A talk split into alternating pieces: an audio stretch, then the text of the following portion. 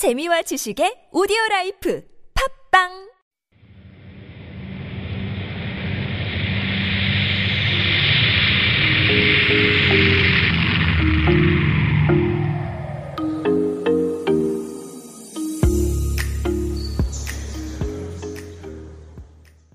Welcome back to Super Radio on TBS EFM 101.3. This is Into the Breeze with your host, Alex Sigrist, which means we are traveling again. Thank you for joining us this Friday, going around Korea and just checking out places to visit, things to do, all the nooks and crannies of this wonderful country. For those who don't know, my name is, once again, Alex Sigrist. Been in Korea for about 10 years and had some amazing experiences here some of my first vacations I can remember from going to uh, Busan or going down to Jeonju to get some good food, to check out the water. But certainly one of the most memorable vacations I ever had, if you can call it a vacation, was when my friend came to Korea, 2018.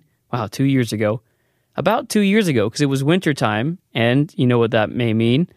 My friend came to Korea to not only enjoy Korean food, check it out for the first time, but also to enjoy the Winter Olympics. And this was certainly one of the greatest, I think definitely greatest experiences I've had in Korea. And we went to, of course, Pyeongchang and Gangneung, check out the slopes for snowboarding. And then we went to the ice hockey rink, watched a game out there, checked out the Olympic Village in Gangneung, and had just an amazing time. And when we were in Pyeongchang, we got to see the gold medal event for snowboarding.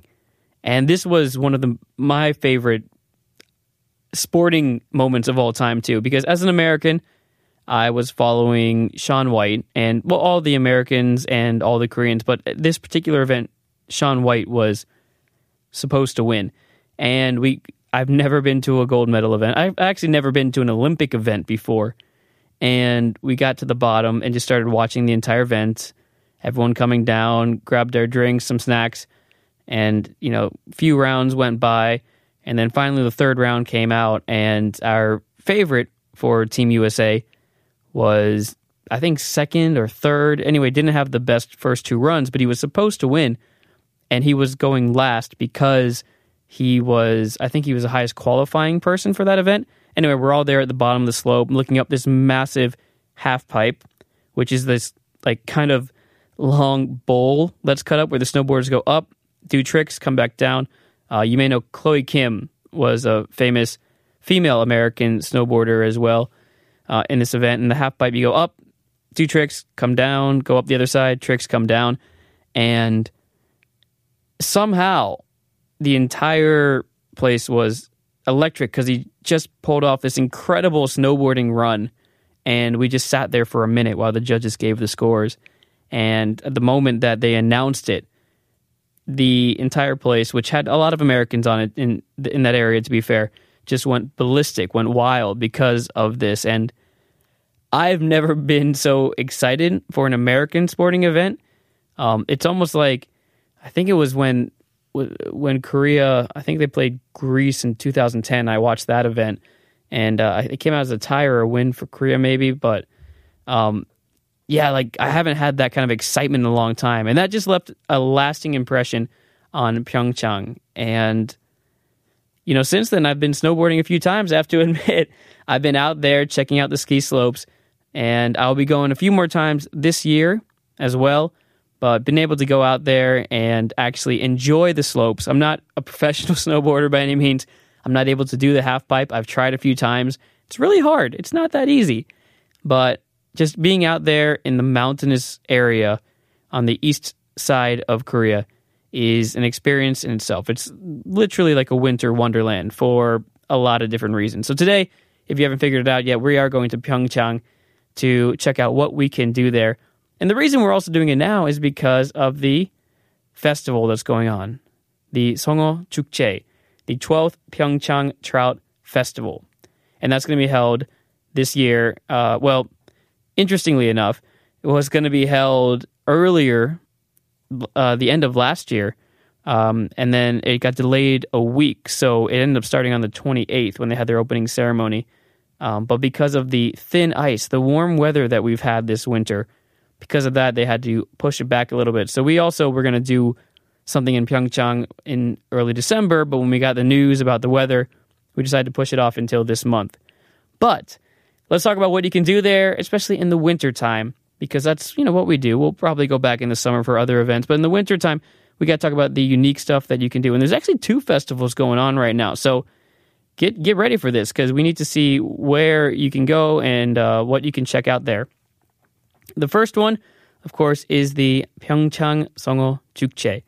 And there's been a couple of these festivals for fishing, we'll call them. Um, and I am terrified of fishing, not fishing itself, but the idea of grabbing a fish by my with my bare hands and just pulling it out of the water. I don't know what it was. I think at a young age when I was fishing, I tried to grab a fish and take it off of the fishing line, and it, it just cut me pretty bad. The fins, because it can get pretty sharp if you're not careful. And so ever since then, I've kind of been a little um, nervous about it, let's say. I've been a little bit worried about it, and uh, but I, I, still have this desire to go out there and do it, and we still have some time because that's what's happening right now. Is this trout festival is going to be happening until the end of the month, and you can do uh, ice fishing as well. You don't have to use your hands necessarily to catch the fish at the Odaecheon River at the base of Odaesan Mountain. And there's going to be other activities as well uh, Korean traditional sledding. Uh, you can skate, do some snow rafting, uh, an ice bicycle, which I don't actually know what that means, but it sounds dangerous and fun at the same time. And also, uh, some sort of bumper cars will be out there. And while you're out there, of course, don't forget to check out you know the the surrounding areas as well. We'll get to that in a second because in this area as well is the Daegwallyeong Noongok Jukje, which is the Daegwallyeong Snow Festival. And that's going to be held in Daegwallyeong Myeon, which is in Pyeongchang-gun, Gangwon-do. Uh, and it's going to be great because it began in uh, 1993 and been popular more and more every single year. And in the past has been named one of the top 12 cultural festivals in Korea. So it's something to check out in an area known as the Alps of Korea because of the snowfall and the weather. That's going on right now as well. So make sure to look into that and uh, check the dates and times. Generally, as always, they're open when it's light outside. So roughly from 9.30 until the last events usually are at 9 o'clock. So when you're in this festival, there's a Snowland photo zone, ice sculpture park, snowman park, and a whole lot more. But when you're out there, just doing festivals isn't the only thing you should do. Of course, I think it's great when you plan a vacation around a festival, around an event that's happening. But once you're there, there's always some more things to check out. And in Pyeongchang, of course, we talked about skiing and snowboarding a little bit already. You'll get to go to the places where the Olympic Games are actually held, some of the greatest athletes in the world for the winter snowboarding, skiing, cross country skiing, for all those events. We're able, we're standing in those same I guess, uh, like lines, the same lift lines. They doing some incredible things, and so to be able to go out there snowboarding, obviously we don't need to dwell on it because a lot of we all know a little bit about the snowboarding in Korea. But if you haven't gone yet, especially this time, even if there's no snow in Seoul, if there is snow in Seoul, usually this eastern area, the mountainous regions, especially the higher up regions, will get plenty of cold weather and snow and uh, they've had snow on the ground since December, a little bit artificial sometimes, but you're able to go out there and get a nice powder, a nice packed powder of snow, especially this time of year. So if you haven't done that, do try that when you get out there. Now, there's two places though I want to at least mention before I say goodbye to you because these are the the must see scenic destinations. I'll say of this area, especially in the wintertime, because the rolling fields of the sheep farm and a ranch that are particularly famous out there are gorgeous with the snow covering the hills. So, starting off with just the uh, one of the largest green pastures in Asia, which is the Daegwallyeong Samyang Ranch. This is where a bunch of cows, herds of cows and sheep, are generally grazing, and it's a must-see destination in the summertime in the spring when the wildflowers are out and you've got the cool breeze, but also in the wintertime, which is just covered covered hills of snow and, and it's a sight to be seen really. And i think you probably a lot of you may have if you have friends on social media that post a lot and do vacations you'll see these wide open fields with snow and it's just kind of again like a winter wonderland is really the best way to describe it.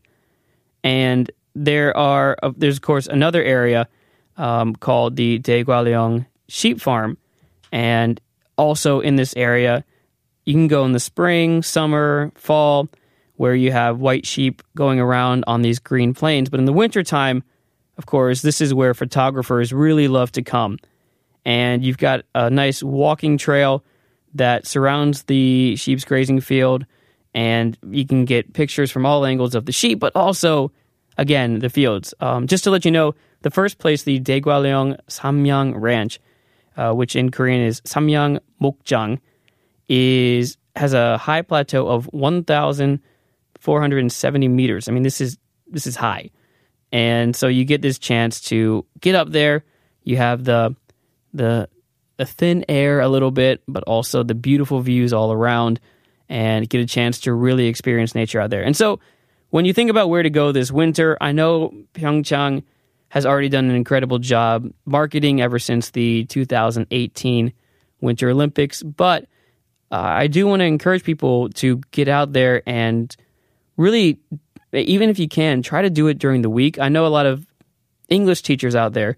If you're teaching English at a public school, you have time this winter break because, well, the Korean school system allows for a little bit longer holiday in winter.